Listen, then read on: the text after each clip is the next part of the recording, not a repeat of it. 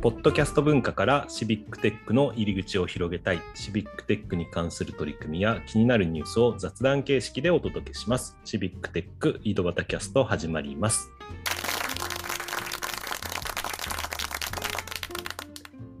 はい、今日も岐阜の石井と埼玉の太田と川崎の又がお届けしますということで、えー今日もですね、あの大和郡山のお本田さんに来ていただいてます。よろしくお願いします。よろしくお願いしまよろしくお願いします。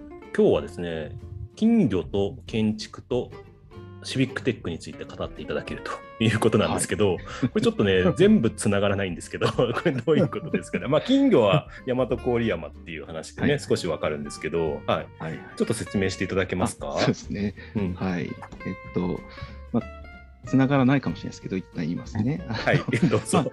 金魚は、あの、まあ、前回もお伝えしました通り、奈良県の大和郡山市の、うん。まあ、えっと、地域資源というか、うん物産ということで、えーまあ、シビックテックと絡めるとすれば、あーまあ、テクノロジーを使ってなんか面白く表現しようというところです。で、ちょうどその、先に金魚の話をすると、うん。まあ、前回は金魚 AI とか言いましたけど、えー、とコロナになって以降はですね、やっぱり、まあ、リアルなイベントとかが開催できなくなったので、はい。えーまあ、ちょっとリモートなんとかとかですね、うんうんとか、あとオンラインなんとかみたいなことを考え始めました。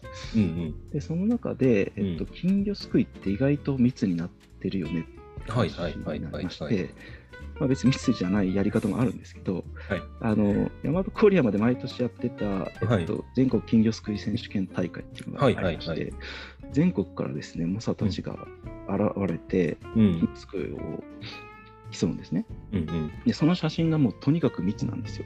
はい。なるほど。それはちょっと極端なんですけど、うんうん。まあまあ、め熱中するとみんなこうギュッとなるので、まあ、よそれを寄ってきますよね。うんそうなんですよね。なので、離れても、まあ、ある程度楽しめると、もっとこう、楽しみ方増えるかなってことで、うんうんえー金魚すくいロボットうんうん。金魚すくいロボット。うんなるほど。ですね。金魚ロボットすくい、あ金魚すくいロボットですね。を考えて2年前と去年やっています。まあ、これ、僕らっていうか、コード4だけじゃなくて、その地域でプログラミング教室とかやってる方が、やろうとしてる方がいたので、まあ、その方とコラボで、まあ、アームロボットを使ってですね、先っちょにあの金魚すくうっぽいをつけて、えー実際やってみたっていう感じです。で、まあ、これも検索していただくとヒーローズリーグとかに出してるので、いつか動画が上がってるので、ぜひ見てみてください。あの、ちょっと e スポーツっぽい撮り方をしてるので、対戦ゲームみたいなすごい。見えるよ いやいい、いいですよね。でど、どれぐらい救えるもんなんですか、そのロボットでこう、スッと金魚って。これが意外とですね、一応正式な大会のルールが3分間でどんだけ広い作れるかなんですけど、本当ガチでやると12匹ぐらい作れる。すごいですね。はい、一応ちょっとからくりがあって、あの、うん普通の紙のポイでやるとちょっと救えないので、網のポイでやってるので、まあ、あのそこは特別ルール特別ルールだけ？ロボット用の特別ルール。なるほどね。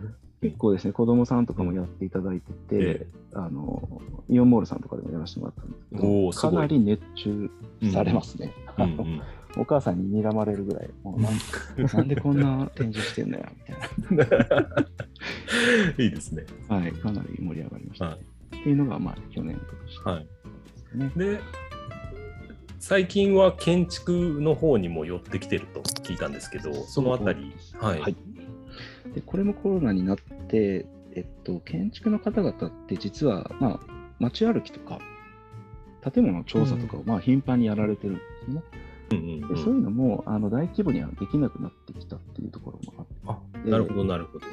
て、まあ、オンラインでもそういうのに触れたいよねみたいな話がポツポツ出てました。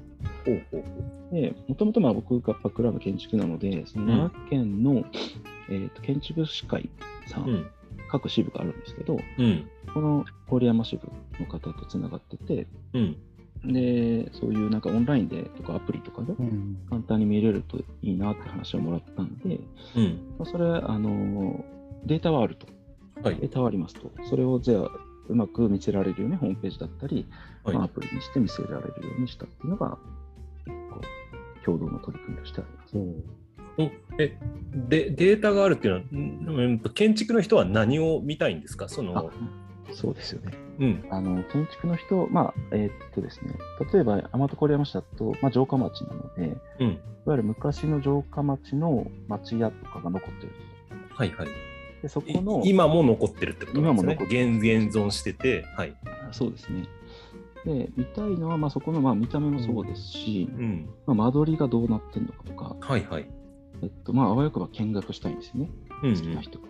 うんで、見学ツアーとかもやってるんですけど、うん。まあ、その中を、うん。えっと、アプリ上でもこう間取り図が見えたりとかうんうんすることで、あのまあ、よくそこまで知識がない人にとっても解説が見れるとかっていうはいちょっと仕組みを作ってみたうんですかね。うん、それデータってどどうやって作ってるんですか、あそれはですね、うん。あの建築の人はまあ本当に調査っていう形でうん。お宅に入らせてもらって図面を書き起こしたりしてるっていうのがあるんですよ。えっと、キャ CAD とかって呼ばれるもので書いたりするんですか？キャ像で最終的には仕上がってますね。うん。で測量みたいなことをして、それを CAD に起こしていくってことですか？そうですね、ごく簡単な測量というか、本当にスケール当てて、測ってとか、まあ大体柱の間隔とかで間取りは起こせるので、まあそれでやってるデータが5年前に仕上がったんですけど、うんうん。ままあ、極論すると全く見られてないというか、もう紙媒体だったんで、ああなるほど。なかなか見るチャンスないよねっていう話で、うんうん。ちょっとオンライン化の一つっていうか、デジタル化の一つとしてやなるほど。ってみたって感じ。です。うん。それが、まあ、一つの建築士会さんとのつながりうんうんうんうんまずはその紙でしか残って残ってないというか紙で、まあ、今までは参照してたけど、まあ、と遠方、まあ、そこの現地になかなか行けなくなってしまったので、えーオンラインでも見れるようなデジタルデータにしてアプリにして、えーその見れるようにしたっていうのが建築っていうところですかね。はい。で、えっと、まあ、シビックテックって、まあ、うんうんいろんなこう課題とテクノロジー見つけて、あ、こんなんできるんだっていう、結構気づきも多いと思うんですけど、まさにその建築の方々は、まあ、触れないとわからないので、うんうんこんな、あ、こんな手軽にできるんですねっていう話がうんうんよくできて、でホームページももう今いっぱい使えるツールがありますので、まうんうんあ、そういうのでこう試しにみんなで作ってみようみたいなのもやってましたね。そのあたりで、えーまあ、いろんなそのその町屋とかがあってリノベーションをしたりだとかそういうなんか建築の人たちが、まあ、町を良くしようみたいな活動もあったりするんですかね？あ、そうですね。まあ、建築の人たちはどどっちかというとこう保全の人たちも多いので、うんうん、街並みを残そうみたいな。町並みを残す。うんで、まあ、残すためには、やっぱりこう、みんなが愛着を持ったりとか、うんまあ、それを残す理由とか価値を分かってもらわないと、うんうん。まあ、あまりフォロワーが増えないと思いますので、うんうん。まあ、そのためにまあ知ってもらうっていうことに、まあ、こういう IT とかツールがうまく使えるといいなっていうところが、なんかサポートできるのかなというふうに。なるほど。うんあと他にはなんかどうどういった活動をされてるんですか？その本田さんの方で。そうですね。で、うん建築で、だから去年、うん、特に出てきた、まあ、いわゆるメタバースだったり、メタバース。うんはい。メタバーススキャンだったり、はい。うん皆さんお得意の。お得意の、太田さんお得意の メタバースって何ですか？なかなかなか？入り入りきれない。うん。で、そのあたりか、まあ、うん。いわゆるバーチャル空間で何かしようとか楽しもうみたいな、もちろん、うんあのそれはそれで楽しいんですけど、これ現実の空間をうんバーチャルに投影して、例えば、うん。えー奈良県にある他のコロホイコマとかコロホ奈良の人が、郡山のバーチャル空間でオンラインで話すと結構面白かったんですよ。お その離れてるんだけどそのその現地に集合したみたいなそうそうそう。リアル感が結構あるってことなんですね。結構あって、最初本当に軽くちっちゃくやったんですけど、こうんれはみんな面白がってるなと。うんうんまあ、もちろんこれは別他の地域でもいっぱいやられてたんですけど、はいはいはい。それを、まあ、せっかく自分たちの地域で、まあ、地域の関わりができてきて、うんうんうん。お店ごとに取っていいですかって言える状態になったんで、はいはいはい。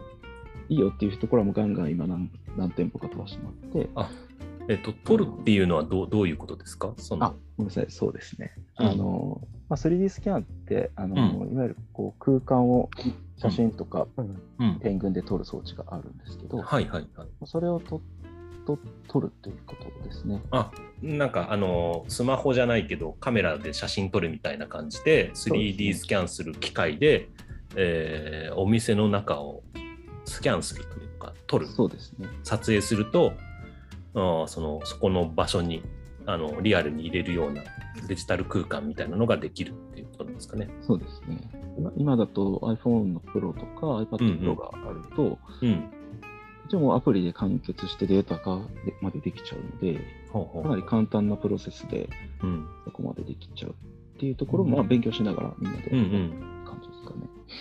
えーじゃあ自分で撮ったあー建物の中をみんなにオンラインで集まってもらえるっていうようなことなんですかね。はい。うんすごい面白そう。ここが、まあ、建築っていうか建物とか、その、いわゆる、まあ、建物ですよね。うんうんまあ、その辺を扱うところと、IT をぐっと引き寄せたような気がするので。まあ、僕のもともとの専門というか、やっている分野とも、かなり距離が近づいてるのかなと実感してる、うん半年、1年ですかね。うんいやいや。ということで、ちょっとね、今日もはもう時間もなくなってしまったんですけど、まあ、次回ね、そのあたり、もう少しね、やりたいことをちょっとね、あのー深掘りして聞いていきたいと思いますので、えー今日はこの辺でおお別れです。ありがとうございました。ありがとうございました。ありがとうございます。